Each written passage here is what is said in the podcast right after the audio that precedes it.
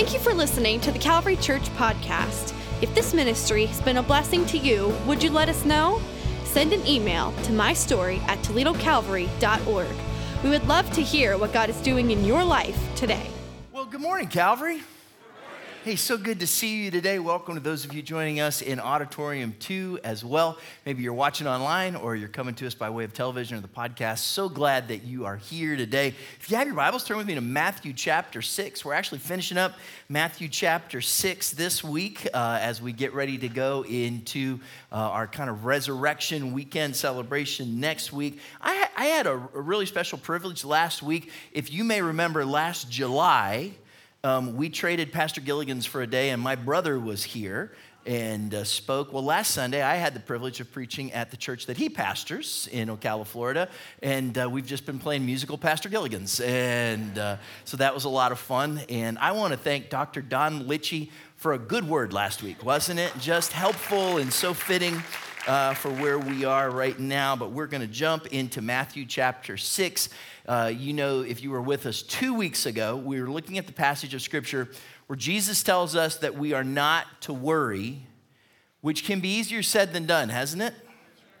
We we went to lunch on Monday, Rhonda and I, with uh, my brother and his wife, and we were sitting in the restaurant, looked up, and the T V was on in there, and the news was all about the horrific shooting in Nashville.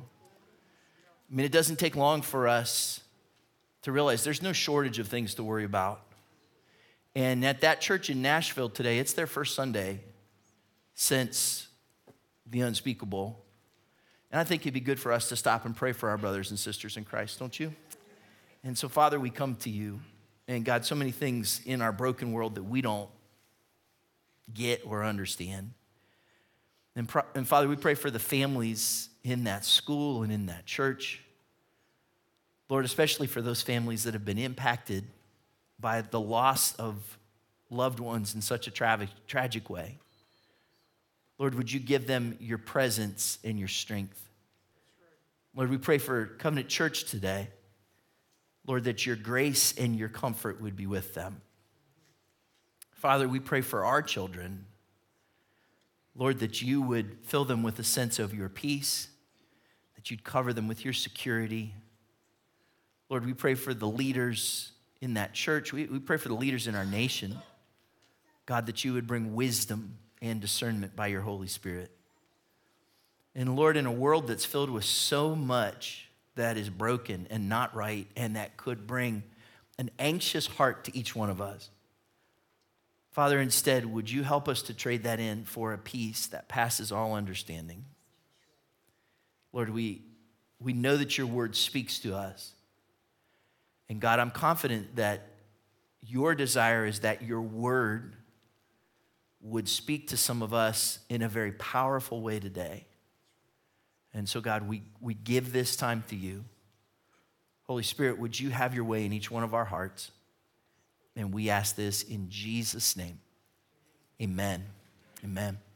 We're, we're in Matthew chapter six, but if you were with us two weeks ago, you know that we, we kind of started out in Psalm forty-two.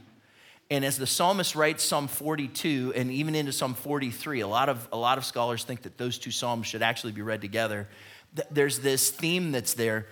The psalmist talks about how he is um, desperate and how he has lost his appetite and how he can't stop crying and he's in this really dark place. And yet, even though he mentions all those things, three times you see this statement that you see in Psalm forty-two five, "Why, my soul, are you downcast? And why so disturbed within me?" Who's he talking to there? He's talking to himself. Do any of you ever talk to yourselves? Go ahead, you can admit it. We're in church. I do. We had some really good conversations, me and me, right? And there's times when we, and here's what he's, he's, he's showing us, right? There are moments when we just listen to ourselves. And if we're just stuck listening to ourselves, we get stuck listening to ourselves. And there's times when we have to stop listening to ourselves and start talking to ourselves. And this is what he does here. And he says, in the darkest of days, he says, "Why, my soul, are you downcast? Why so disturbed within me? Put your hope in God, for I will yet praise him, my Savior and my God." So what we talked about is that there's times when worry comes knocking, and it knocks loud, and it gets loud. This week in the headlines, our, our worry was loud in those moments when worry gets loud, try talking to yourself. And there's things that we should speak to ourselves in those moments. So we're going to talk again today. We're going to kind of finish up. Words for when we worry. If you're going to talk to yourself, what do you say? In those moments when anxiety or depression or concern or overwhelm, when, when worry comes our way, what do we say to ourselves if we're not just going to listen, but we're actually going to talk to ourselves? Two weeks ago, we started this out. We, we started reading Matthew six, and we looked at two examples of times what we say. One was that I have great value. The other is that I won't waste with worry. We looked at those two. For the sake of time, I'll, I'll let you go and take a look at those online. I have great value. I won't waste with worry. We're going to jump back into what Jesus is saying here to us. Let me give you, though, because I'll reference it a couple of times today, a really good resource that I mentioned last time. If you have wrestled with anxiety, or you have someone that you love that is struggling with worry or concern or anxiety or panic attacks or anything along those lines, a book called Attacking Anxiety by Pastor Sean Johnson. He's the pastor of Red Rocks Church in Denver, Colorado. Attacking Anxiety is a powerful resource. It is biblically based. It has a lot of really practical help. Um, and I would just recommend, if you or a loved one is in a season like that, check that book out. Last time when I mentioned it to you, I had the title wrong. Instead of calling it Attacking Anxiety, I called it Anxiety Attacks. That's not the right title for so many reasons.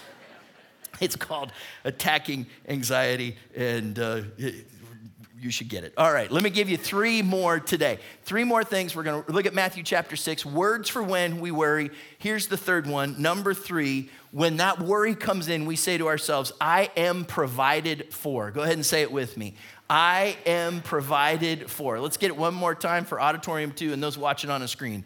I am provided for. Why do we worry so many times? Because we look at where we're at and we think we're not going to have what we need. And that's that's what Jesus hits for us here. It's the things that we lack that we often worry the most about. Matthew chapter six, verse twenty-six, Jesus says, look at the birds of the air. They do not sow or reap or store away in barns, and yet your heavenly Father feeds them. Are you not much more valuable than they? He says, look, you're provided for. He's going to unpack that a little bit more as we go through this. Now, in those times, in the biblical times, food, finding it day by day was actually a, a challenge. That was a major concern. And the clothing that they would wear, that was a concern for them. Jesus says this, Matthew six, twenty-eight, and why do you worry about clothes? See how the flowers of the field grow? They do not labor or spin. Yet I tell you that not even Solomon in all his splendor was dressed like one of these. That is how God clothes the grass of the field, which is here today and tomorrow is thrown into the fire. Will he not much more clothe you, you of little faith? So do not worry, saying, what shall we eat, or what shall we drink, or what shall we wear? For the pagans run after all these things, but your heavenly Father knows that you need them. He uses the birds, and he uses the flowers, and he wants us to see that if God can take care of these things that in our minds are often so insignificant, how much more will he take care of you? And for some of you, you know this. For some of you, this hits right where you are today because you're in a tough financial spot. You don't know how you're going to make it financially. Maybe it's changes in your job. Maybe it's what your bank account looks like right now. Maybe it's the bills that you have crushing you. And when you hear that, that your heavenly Father says not only does he love you, but he'll provide for you, it resonates with you, especially right now. And you're like, Lord, that's that's me. I need provided for. But for many of us, that might not be where this scripture hits you. Because for some of us, it's not really a financial concern right now. You're not worried about what you're going to eat. And for many of us, the only worry we have about what we're going to wear is not that, that we don't have clothes, but we don't know what to wear because we have too many clothes. Anybody? Right, so where does this passage apply to us? Well, for all of us, there is some basic part of life that we worry about. And for some of us, it's in seasons where it's more intense than others. It might not be that you need a job. It just might be that you're miserable in the job that you have.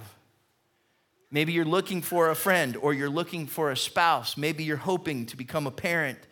Maybe you're just trying to get through school, or you need help with some directions, or you're in this weird season in your life right now, or it's decision-making and you don't know what to do. If you're in those places, God will provide for you. So let's let's start here and make this kind of practical. Jesus makes the whole thing a little bit, if we're not careful, a little bit overly simplistic, doesn't he? Because he says, look, if he takes care of the birds and the flowers, he'll take care of you. But there's an important part of Scripture that we need to get that paints a bigger picture, and it's this idea: God provides, but I still have to work. God provides, but I still have to work. Just because God is my provider doesn't mean I can just sit back with my feet up. Paul says it this way to the church in Thessalonica, Second Thessalonians three ten. He says, "For even when we were with you, we gave you this rule, the one who is unwilling to work shall not eat." Anybody ever wanted to put that on your fridge? I don't know if you've got kids in C S M right now, I might print that one out. No work, no eat. And look, I've known people who have kind of responded that way spiritually.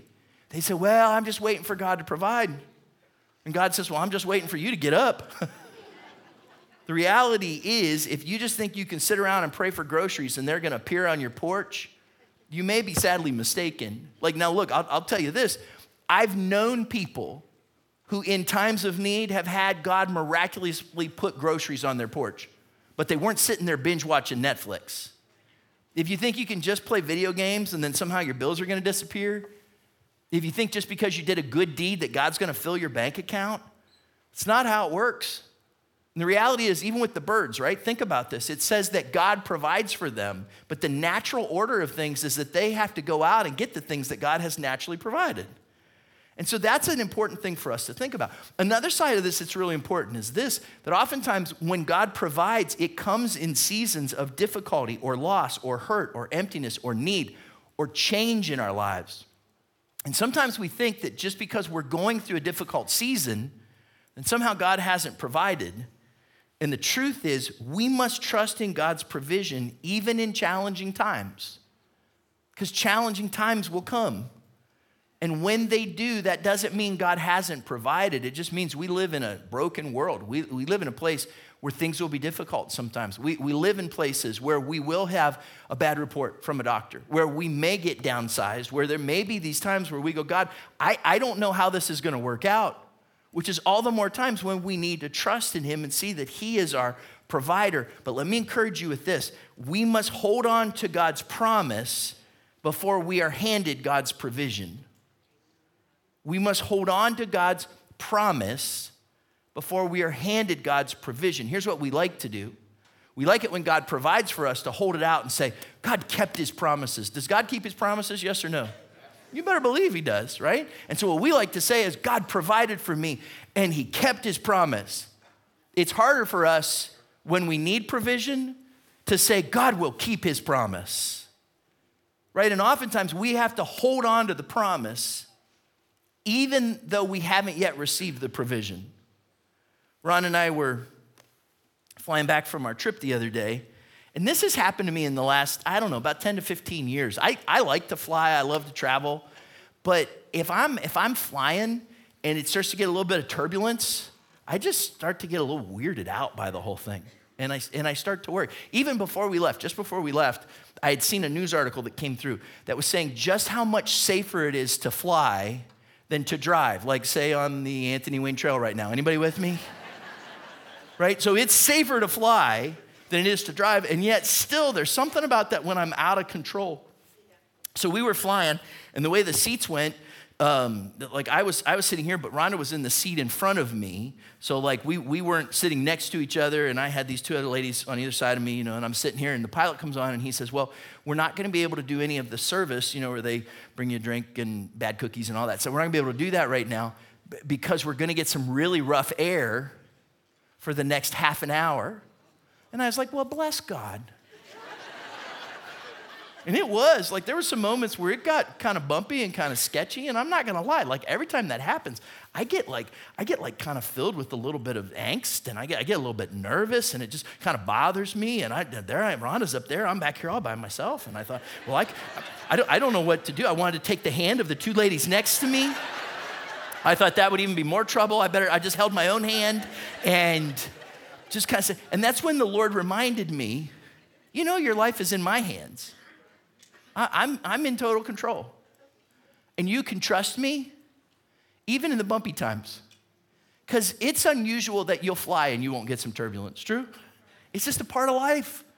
If you're gonna fly, you're gonna get turbulence.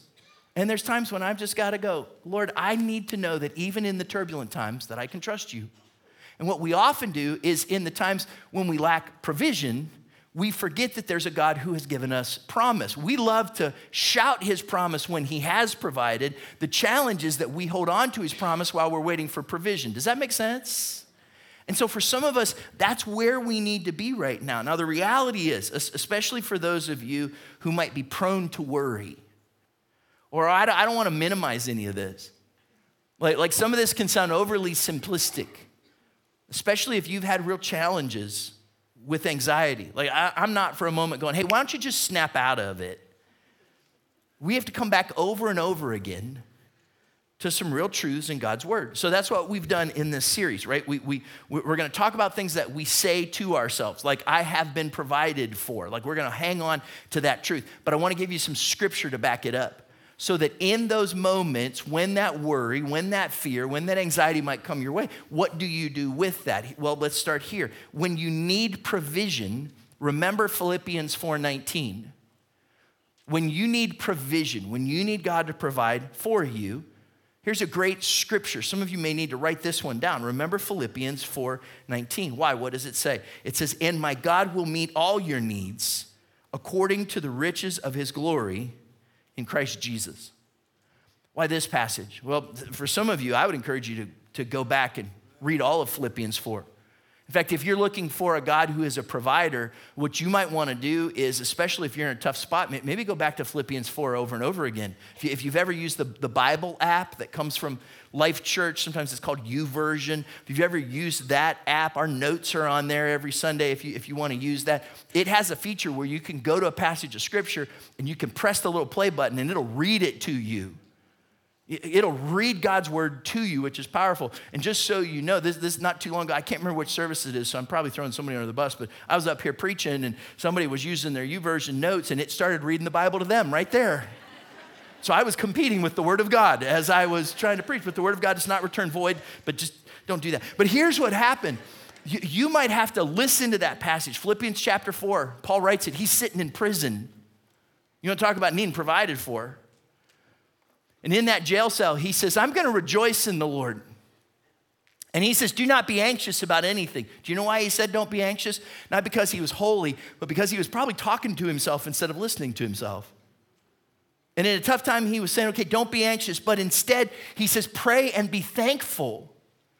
And for some of you in a place of provision, you need to start by being thankful and saying, God, I'm gonna thank you, even in this place. And then he goes on to say, I've learned the secret of being content. Some of us need to say in moments of provision, we need to say, God, I thank you for the way that you've provided in the past. I'm gonna trust you to provide in this moment. And God, until you do, I'm gonna be content because I know that you are my God. He says, the secret to being content is that I can do all things through Christ who strengthens me. And then he says this in, in Philippians four nineteen, and my God will meet all your needs according to the riches of his glory in Christ Jesus. For some of us, we need to go back to that passage over and over and over again. And for some of us, here's another scripture to consider. When you wonder if God has a plan, remember Jeremiah twenty-nine eleven.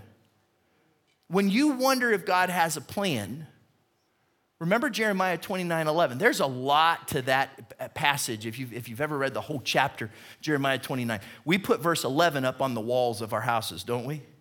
For I know the plans I have for you, declares the Lord. Plans to prosper you and not to harm you. Plans to give you hope in the future. And we like it on our walls, we just don't always put it in our hearts. Have you ever read the headlines and wondered if there's a God who has a plan? If you haven't, don't worry, we're going into an election cycle. You will. But in those moments when we start to worry because of the headlines, when we start to worry about our job or our spouse, we wrestle with infertility, we're not sure we're gonna make it through this season at school. When the doctor gives us that diagnosis, It's important for us to come back in those moments and remember that God has a plan, and it's, it's not a bad plan. He has a plan to prosper you, not to harm you, but to give you a hope and a future. And so when worry starts to come in, one of the things that we are to say to ourselves is, I am provided for. Which takes us to the, the next one. We'll, we'll keep moving here. This, this is number four as we're moving through these, these two weeks. And, and it's this. It's I will find my faith. Number four, I will find my faith. So go ahead and say that with me. I will find my faith. One more time. I will. What, what do we mean by that? Well, go back to the words of Jesus. Matthew chapter six, verse thirty. He says, if that is how God clothes the grass of the field, which is here today and tomorrow is thrown into the fire, will he not much more clothe you? You have little faith? You got small faith, he says. He's talking to people who have been with him twenty-four seven. And he's talking to people who have seen him do miracles. And yet he acknowledges sometimes all of us have little faith. Have you ever been driving? You're, you're busy. You're going from place to place. You've got things going on. You're picking up kids. You're dropping this off. You got to go to the store. You're doing all this. And all of a sudden, you look down, and your car goes ding, ding, ding, ding, ding. And you find out you are ye of little gas. Do you know what I'm talking about? And you get to that point, and you're like, oh, I didn't, I didn't know that my tank was so empty. And the same thing can happen, especially in difficult times, with our faith. And we can become those of little faith. And in those moments, when worry and anxiety comes, we have to say, I will find my faith.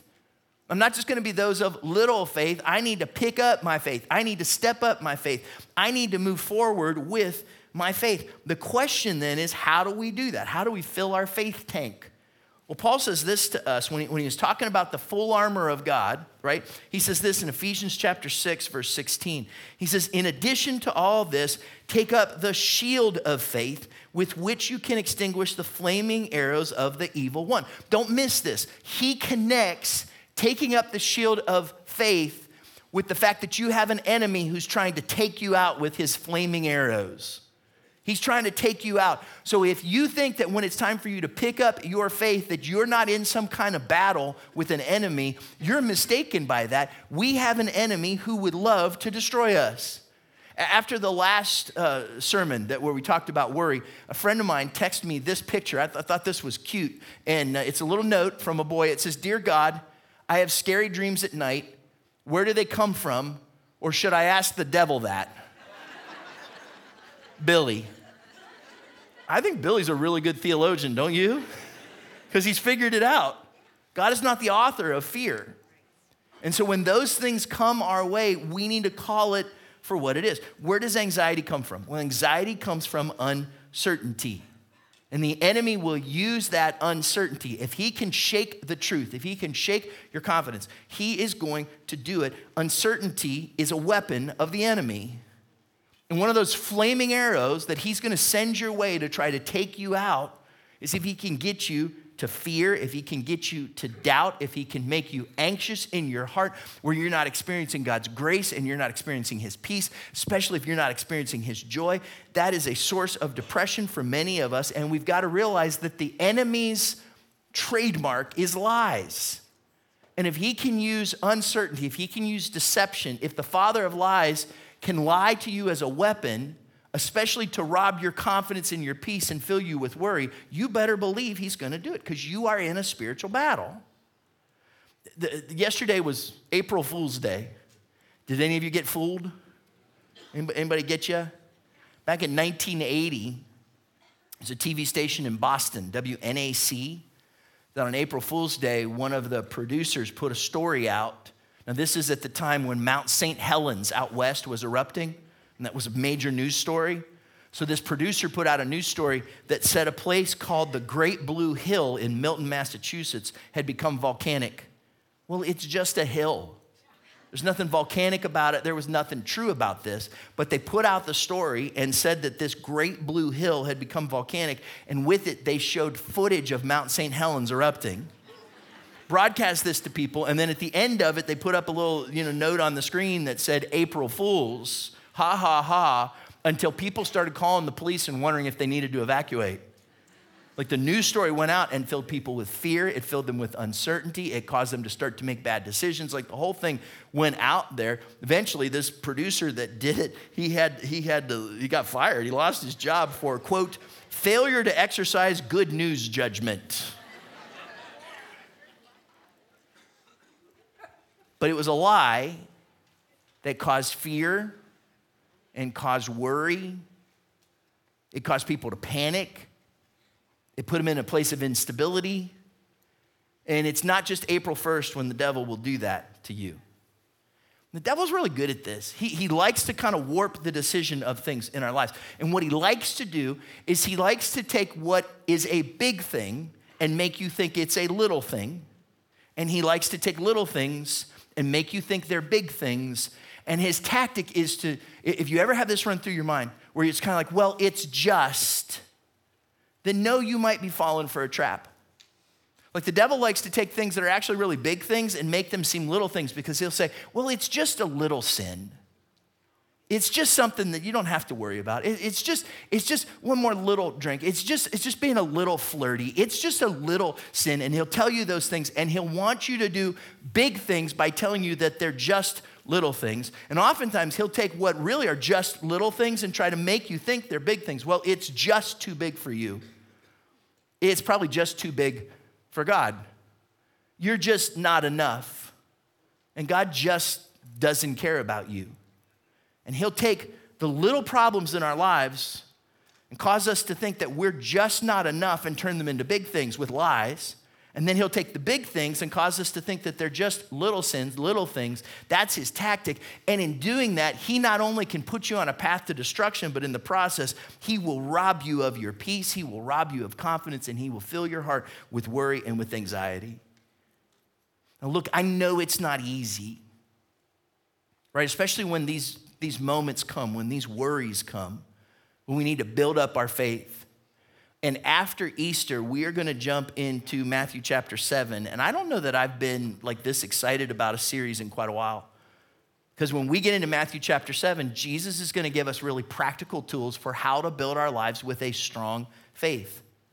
But some of you are in a place where the enemy has been having a heyday with you and with your mind and with your thoughts and with your worry. And I just want to encourage you, please, please, please do not give up.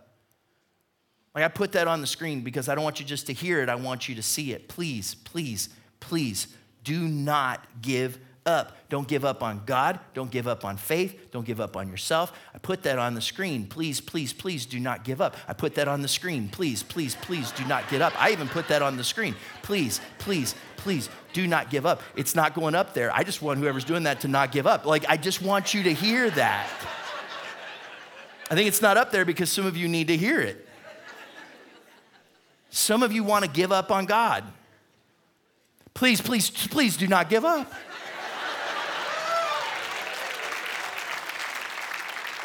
Because you're buying into lies. That book, Attacking Anxiety, Sean Johnson points these things out that I thought were so helpful pe- for people that I've interacted with. Because in those times, you need to know you are not crazy. You are not alone. And this will end. But when you start to believe that you're crazy, you're by yourself, or this is going to last forever, you start to give up. And you know who would love for you to give up? First Peter chapter five, verse eight says, be alert and of sober mind, because your enemy, the devil, prowls around like a roaring lion looking for someone to devour. You know who's easier to give up or to, to devour? I just told you. Those who give up. Resist him, standing firm in the faith, because you know that the family of believers throughout the world is undergoing the same kind of sufferings. Look, just so you know, this is like any contest, and you have an opponent who wants you to lose. Now, your team wants you to win. I want you to win. The, the other people sitting in this room, joining you online, they want you to win. You have a coach who knows you better than anybody, and he wants you to win. But you have an opponent and an enemy who wants you to give up and lose. And it's in these seasons that we so much more need to put our faith in God. I, I didn't say in these contests. I said in these seasons, because they often come in seasons. It's usually not just one battle, and that's the war. If you follow the N F L, you know there's there's seventeen games, kind of week after week after week, and you might even get a bye week thrown in here and there. And sometimes you're in a season that lasts for weeks. And then there's the N B A. The N B A season's eighty-two games. Some other seasons are longer than others. You know, we had opening day for baseball this week. Major League season's one hundred sixty-two games. It's quite a season. And sometimes you might go through quite a season. Not because God's not there, but because that's life.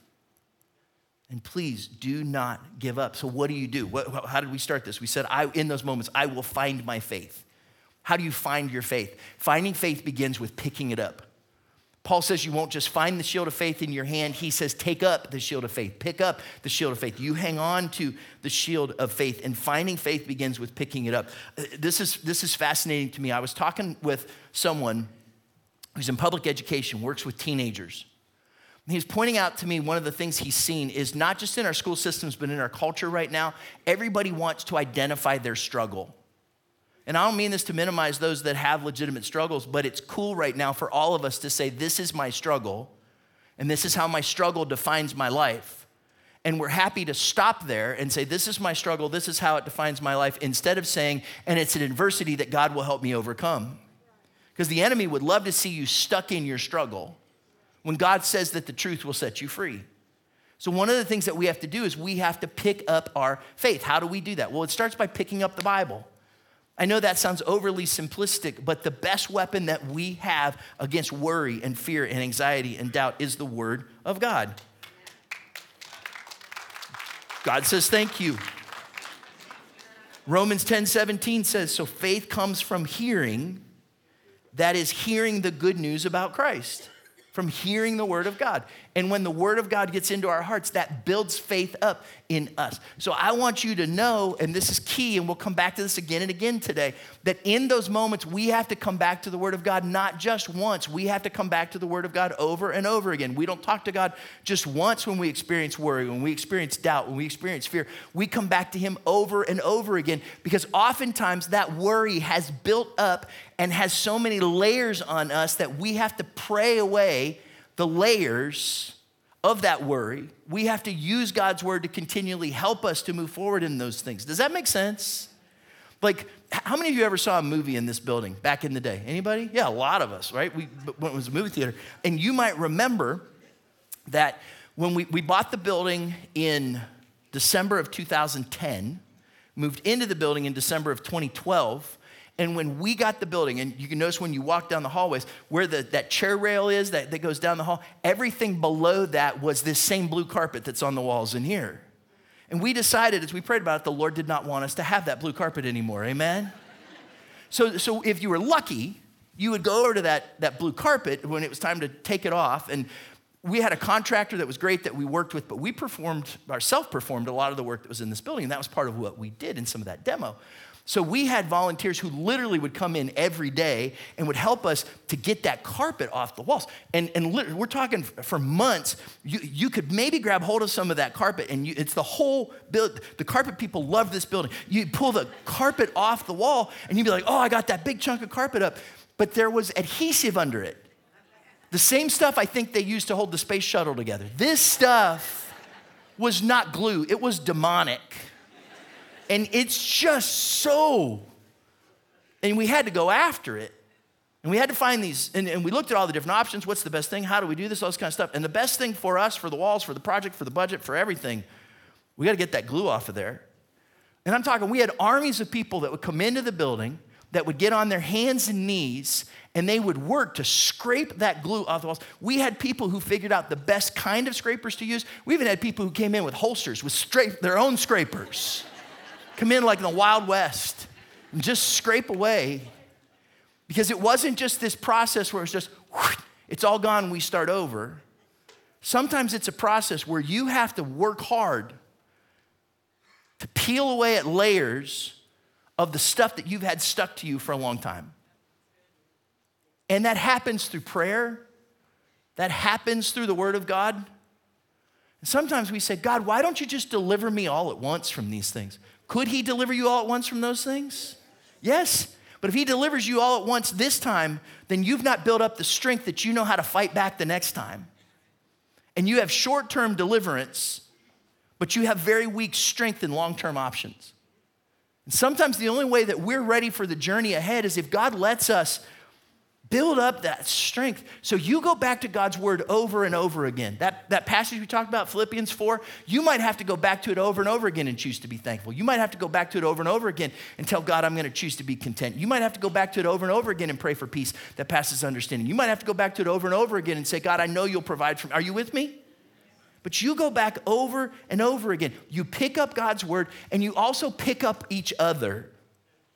Because in those seasons of times, we not only need to pick up God's word, we need each other to pick us up. Faith is built by being with one another. Look, I, I'm so thankful for technology. I'm so thankful that in all these different seasons that we've had and seasons of people's lives, we can join each other. But there's something powerful about when we come together. There's something powerful about when we're with each other. Like, like next Sunday is going to be a blast. Because it's Easter Sunday, and on Easter, everybody shows up, right? And, and especially some of you that are here in this ten o'clock service, I would encourage you, um, not only does everybody show up for Easter, but everybody seems to show up at ten. And so you might want to even look at maybe another service option. If Saturday might be a good fit for you, you, you say, but this, uh, this is my seat. It belongs to my bottom at ten o'clock, right? You might say that. But next week, some of you are going to invite people who you know need to experience the resurrection power of Jesus Christ. In fact, let me just say this. If you know someone who needs to experience the resurrection power of Jesus Christ, then God wants you to invite them next week. They might not show up, but that invitation might be the nudge to get them to think about God or to get them to open the Bible or maybe even get them to log in online. And God move things closer in their hearts towards the transformation power that only he can bring. Why do I stress all of this? Because we need each other, and especially in the hard times. Paul says this, Galatians chapter six, verse two. He says, carry each other's burdens, and in this way you will fulfill the law of Christ. We need each other. And can I say this? If you are in a bad place, like if you are struggling with worry, if you feel like maybe you're in a season, you might not even want to say it out loud, but you just, I just feel tired, I feel weary, I might even feel kind of depressed. If you're in a place like that, do not trust yourself. Because oftentimes the enemy knows the places where we're vulnerable, and that's when he can put us in a place where we make bad decisions, where we make choices we regret, and those are times when we need each other. I remember a time when I had, I had some expectations for some things in my life just sky high, and they did not hit sky high. They hit real low. And I remember thinking, I don't know what to do here. And I ran through a lot of scenarios and a lot of, th- lot of thoughts. And then I called a friend who I knew had been there. And when I called him, he gave me perspective. And he helped talk me through it. And he helped me think through some options. He helped me to realize that it wasn't near as bad as I thought it was. And then he encouraged me. And then he prayed with me. And then he followed up with me. And I know that that phone call, that I made that phone call, not only helped me see with greater perspective the decisions I needed to make, but it also kept me from making some decisions that I'm so glad I didn't make. We need each other. When you know someone's going through a tough time, you pray for them, and then you listen to how the Holy Spirit speaks to you about speaking and encouraging them. Let me give you one other thought real quick. When, when you need to find your faith, you pick up one foot after the other. When you're in that spot, and it's a tough spot, don't just stay stuck there. What's, what's the, the Bible tell us? The Bible tells us in Second Corinthians chapter five, verse seven, for we walk by faith and not by sight. And how do you walk? You pick up one foot, and then you pick up the other. And sometimes the best way to pick up your faith is by just starting to take steps of faith, because your actions lead your feelings. Actions lead feelings. Oftentimes we're led by our feelings and let our feelings dictate our actions, where the biblical idea, I think the practical idea, the best idea is that we let our actions lead our feelings.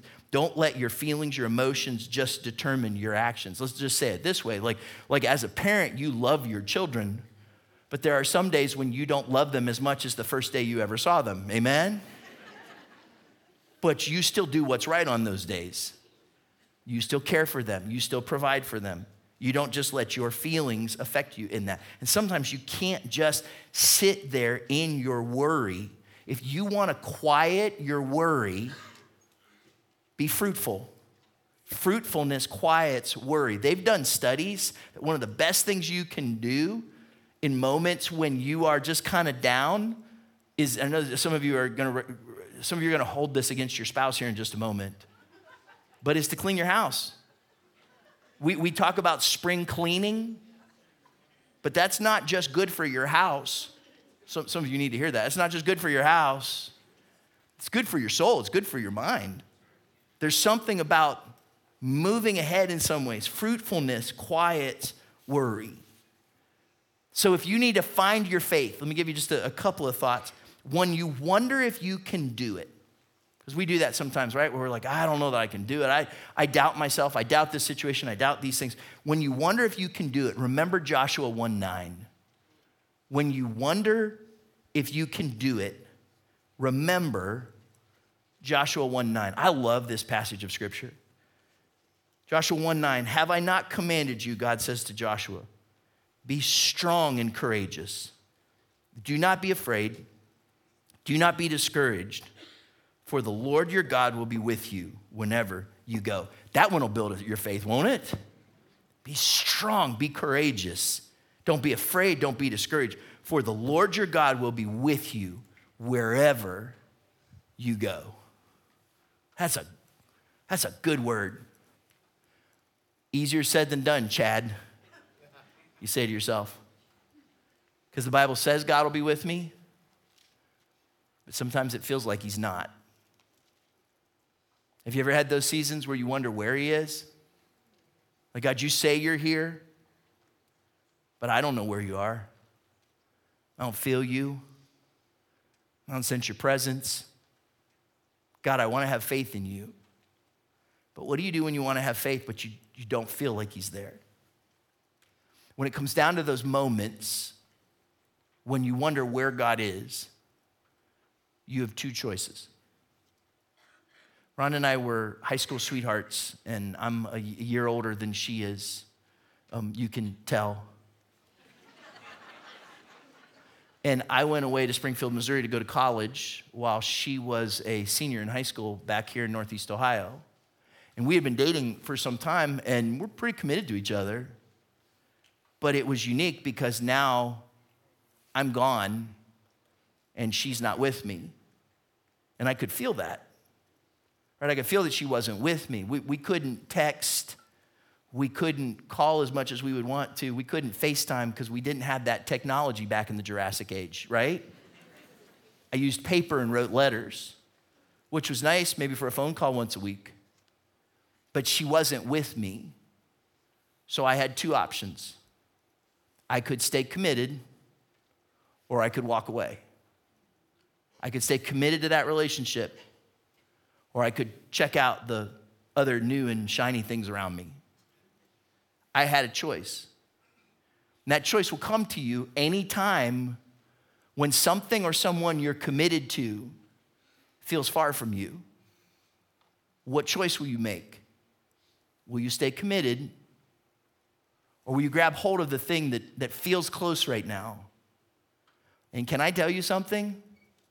I'm so glad I held on to the real thing. Almost thirty years later, pray for Rhonda, almost thirty years later, I'm so thankful. And you will go through seasons where it will feel like God is far from you. Can I tell you this? When you get on the other side of the season, my experience has been every time I'm on the other side of that season, that's when I realize he was closest to me during that time than he'd ever been.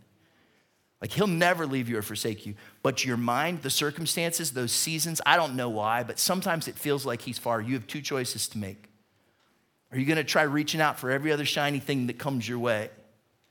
Or are you going to stay committed to the real and only love that's going to last? Because he'll never leave you, he'll never forsake you. And in those moments when your faith feels low, let's go back to Philippians chapter four. In those moments when your faith feels low, remember this, I can do all this through him who gives me strength. We got just a couple more minutes. Let me hit the fifth one for you. We've talked about provision. We've talked about building up our faith. Here's the last one that Jesus hits to us, because sometimes you have to talk to yourself, not just listen to yourself. Number five says this: I will look higher. Number five, I will look higher. Here's how Jesus kind of puts a bow on this whole discussion. Matthew six thirty-three. He says, but seek first his kingdom and his righteousness, not just the things that seem to be right here in front of you. Look higher than those things, not just your worry, not just your needs, not just your lack, not just your fears. Look higher than those things to his kingdom and his righteousness, and all these things will be given to you as well. You think about it, what gives us anxiety? It's lack. We've talked about provision. It's fear. We've talked about faith. And oftentimes it's, it's our focus, and we need to have our focus in the right place. And sometimes, even if we can't feel it, sometimes even if we don't understand it, and sometimes even though it keeps coming, I have to decide when worry knocks on my door that I'm going to fix my eyes on Jesus, that I'm going to seek first his kingdom. And I want you to see a theme that's here. Second Corinthians chapter ten, verse five. We demolish arguments and every pretension that sets itself up against the knowledge of God. Look at this. And we take every, and we take captive every thought. That is harsh military language that Paul uses. We take captive every thought to make it obedient to Christ. He says this, that on a regular basis, your thoughts are going to turn towards worry. On a regular basis, fear is going to come your way. On a regular basis, the enemy of your soul is going to shoot those flaming arrows to try to get you to doubt and give up and walk away. And in all those moments, you have to come back to it over and over again. You have to come back to his word. You have to pick each other up again. You have to pick up one foot after the other. What's going to happen here, and I'm confident of this, in just a couple of minutes, we're going to pray, and some of you are going to feel worry lift from you. You're going to feel God's peace that passes understanding come to you. You're going to have a sense of grace that you haven't had in days, weeks, or months, or years. Because we're going to pray, and the Holy Spirit is here, and we can't help but feel his presence because he's the Spirit of peace. Does that make sense? But it's not going to take long for the enemy of your soul to fire another arrow your way. This isn't how you fire an arrow. Don't do that. That would probably kill you. But you know what I mean, right? He's going to fire another arrow your way. And when he does, you have to pick the shield up again. You have to decide again, I'm going to seek first God's kingdom. It's not a one-time thing. We we went and visited our, our uh, son and daughter-in-law not too long ago that, that uh, moved to Springfield, Missouri, and they're, they're, they're kind of flipping a house, and we're helping them to do this, and we were doing all this work. And what happened is we would eat breakfast. Two of the days we were there, we would eat breakfast in the morning, and then we'd get working on all these projects, and then about three or four in the afternoon, we would find out that we didn't have lunch. I got ripped off. I need three squares a day. And Clayton and I would start complaining, hey, what happened to lunch? We don't need lunch. You had breakfast. No, that's not how it works. Just because I had breakfast doesn't mean I don't need lunch. We're going to have dinner in a little while, but I'm hungry now. Right? Does anybody know what I'm talking about? I don't like to skip lunch, even, even this. What, what if you said to me, hey, I, I, I want some dinner tonight? I would say to you, you're fine. You had dinner yesterday. And you'd say, that's not how it works. And I'd say, you'll be fine. You had dinner yesterday. You'll be fine today if you don't have dinner. But, but our, the way our bodies work is we need nourishment on a regular basis. True? And I don't know what your eating process is, but I know this, if you don't have some eating process, this thing's going to fall apart. And you have to consistently come back and eat again and eat again and eat again. And the same thing's true with God's word, because worry is not going to let up. A broken world is not going to get fixed until Jesus comes again. And if that's the case, you're going to have to take thoughts captive again. And you're not going to say, hey, God failed me. No, God didn't fail you. He gave you every tool that he need, that you need as you trust in him. So let me give you one more scripture, and then we'll, we'll wrap up and pray here. Psalm one thirty-nine, twenty-three. Psalm one thirty-nine, twenty-three. David says, search me, God, and know my heart. Test me and know my what? Anxious thoughts. That one hit me. Of all the things he could have said, he said, God, when you look at me, don't just look at, at the things I've done wrong. Lord, look at the places in me where I've not dealt with worry. See if there's any offensive way in me, and instead lead me in the way everlasting. He says when our hearts aren't right, when there's offensive sin in our lives, and when we're filled with worry, it keeps us from the eternal things that God has for us. So the reason that Jesus says this, and the reason that David says this, and the reason that Paul says this, the reason that Scripture screams this to some of us, is we need to ask God to trade our temporary anxiety for eternal stability. And for many of us, we've been so centered on the worry that we have right there in front of us. My challenge to you today is to ask God to trade your temporary anxiety for eternal stability. And the next time worry comes, you don't just listen to yourself, you talk to yourself. And you say, God, I will look to higher things and I will put this in your hands. Years ago, this is years and years ago, back when I was, am I allowed to say in church that I used to be dumber? Can I say that? Is that all right? Back when I was dumber, we, I had this Buick. I loved the car, but drove it for way too long to the point that I just, and I was, I was just dumb. I didn't know how to take care of it. I didn't know how to do a lot of different stuff. And at the time, I just kept driving the car, and it got to a point where it was like there was a lot of work that needed done, but I didn't want to invest the money in the car. But that meant I needed to go get a new car, and I was too busy. I didn't have the time. I didn't quite know what I was doing, all this kind of stuff. So I didn't do either things. I just kept driving this, this car. And eventually, the brakes didn't work quite right, but they were good most of the time. So that was, that was, that was good. And then there would be these times when it would just, the, the, some of the computer stuff inside of it wasn't right. And I'd just be driving down the street and it would just start bucking and doing all this kind of stuff. But it was all right. It was fine. It was most of the time. And then sometimes it got to the point where every time I sat behind the wheel, I started to worry. Like, am I, I would never take it out of town. So that was fine. But then I started to worry that it wasn't going to make it in town or that it wouldn't make it at all anywhere. And after a long time of every time I sat in that vehicle on the journey I was on, I was filled with worry about this car. It finally hit me. I can do something about this. It wasn't, it wasn't necessarily, I mean, we had even been considering, hey, we need to get another car. We, we, financially, we were in a place where we could get another car. Like, we had all those things sorted out. I just, I just didn't do it. I was too busy. I had too many other things. I just didn't want to, I, I, if I could just ignore it. But I was stuck in this place that had no stability. And eventually we went to the dealer, we found a car, hey, this is what we're gonna do. We did all this stuff. And I said, hey, will you, will you, will you take a trade-in? And when I told him what, I didn't show it to him, I just told him what it was. They, they, they offered me like a mercy killing. Do you know what I mean? Wasn't much money, but they took it off my hands. And I remember literally driving that car, pulling into the dealership. And as I pulled in, it died. I coasted into the traffic spot or the parking spot, got out, and said, good riddance in the name of the Lord. And I traded in my worry-mobile for something that gave me a lot more confidence and stability. I still had construction to deal with. I still had traffic to deal with. I still had challenges to deal with in life's journey. I just had a whole lot more confidence along the way. Would you bow your heads and close your eyes for me for just a minute in this room, auditorium two, watching this on a screen somewhere? Because today's the day where some of you need to trade in your worry for God's confidence and his stability. And he says, if you'll trust me, then I'll, I'll put everything else in your hands. I don't want to embarrass you, but I think oftentimes a, a spiritual reality requires a physical response. And I'm actually going to stand with you here in just a moment. But if you've got some worry, whatever that might be, and today you say, God, I, I want to trade in my worry for whatever you have for me, that peace, that confidence, whatever it might be. Some of us need to stand with a spouse. Some of us need to stand in faith for another person who's struggling with anxiety. Some of us need to stand, even though we haven't seen the promise yet, we're holding on to it while we wait for the provision.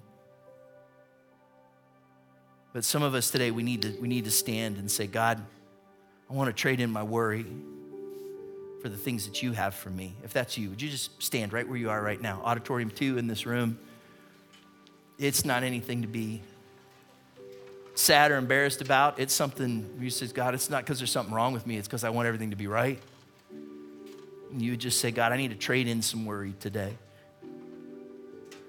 Let me say this, whether you're standing or seating, some of you know what it's like for God to come and bring peace and worry. And there'd be nothing better than for um, you to stand and put a, a, sh- a hand on the shoulder of somebody else. You, you don't need to look at them and go, what are you worried about? Don't do that. Just, just put a hand on their shoulder. Some of you right now, you want to stand, put a hand on a shoulder just kind of encourage somebody. There's something about those moments when we know that someone's with us, praying with us. I've often found this too. It's often in the times when I'm praying for someone else that God's able to pour faith into my life with what I'm walking through.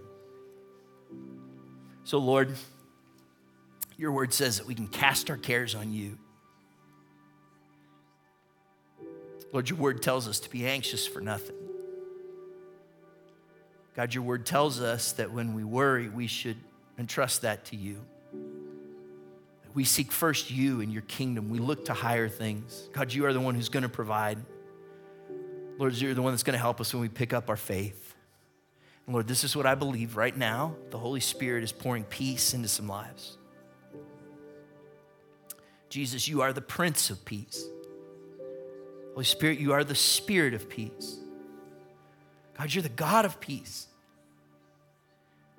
And right now for some people, Lord, in ways that they've not known in so long, would you pick up worry, pick up depression, pick up anxiety, fill it with peace instead. Lord, and even when the enemy comes back against us, that we would grab hold of the promises in your word time and time and time, time again. And we would trust you. Where there's worry, you'd bring peace. And when there's fear, you'd bring faith. Where there's lack, you'd bring provision. God, where there's doubt, you would bring a divine sense of your presence. For the one who, who says, God, I just don't feel you right now. Lord, I pray that this week you would surprise them with your presence. At some moment at home or at school or on the job, they're going to realize just how close you are to them.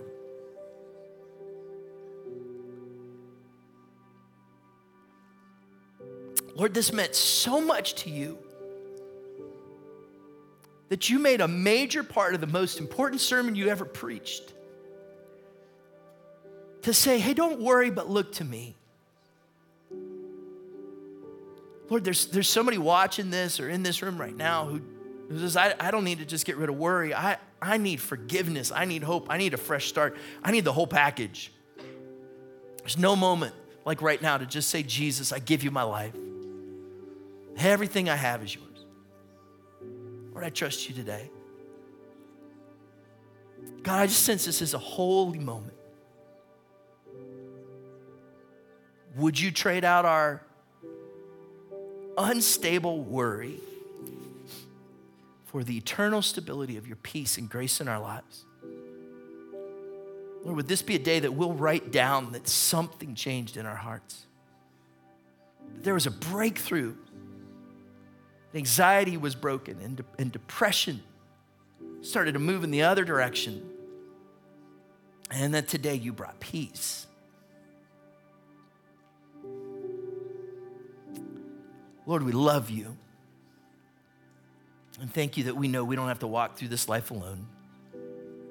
So would you go with us with your special favor and with your wonderful peace? And we ask this in Jesus' name. Amen. Amen. Hey, God bless you. Thanks for being here.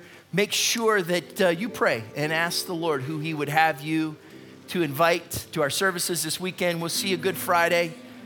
Share a word of encouragement with someone as you go. Have a great week.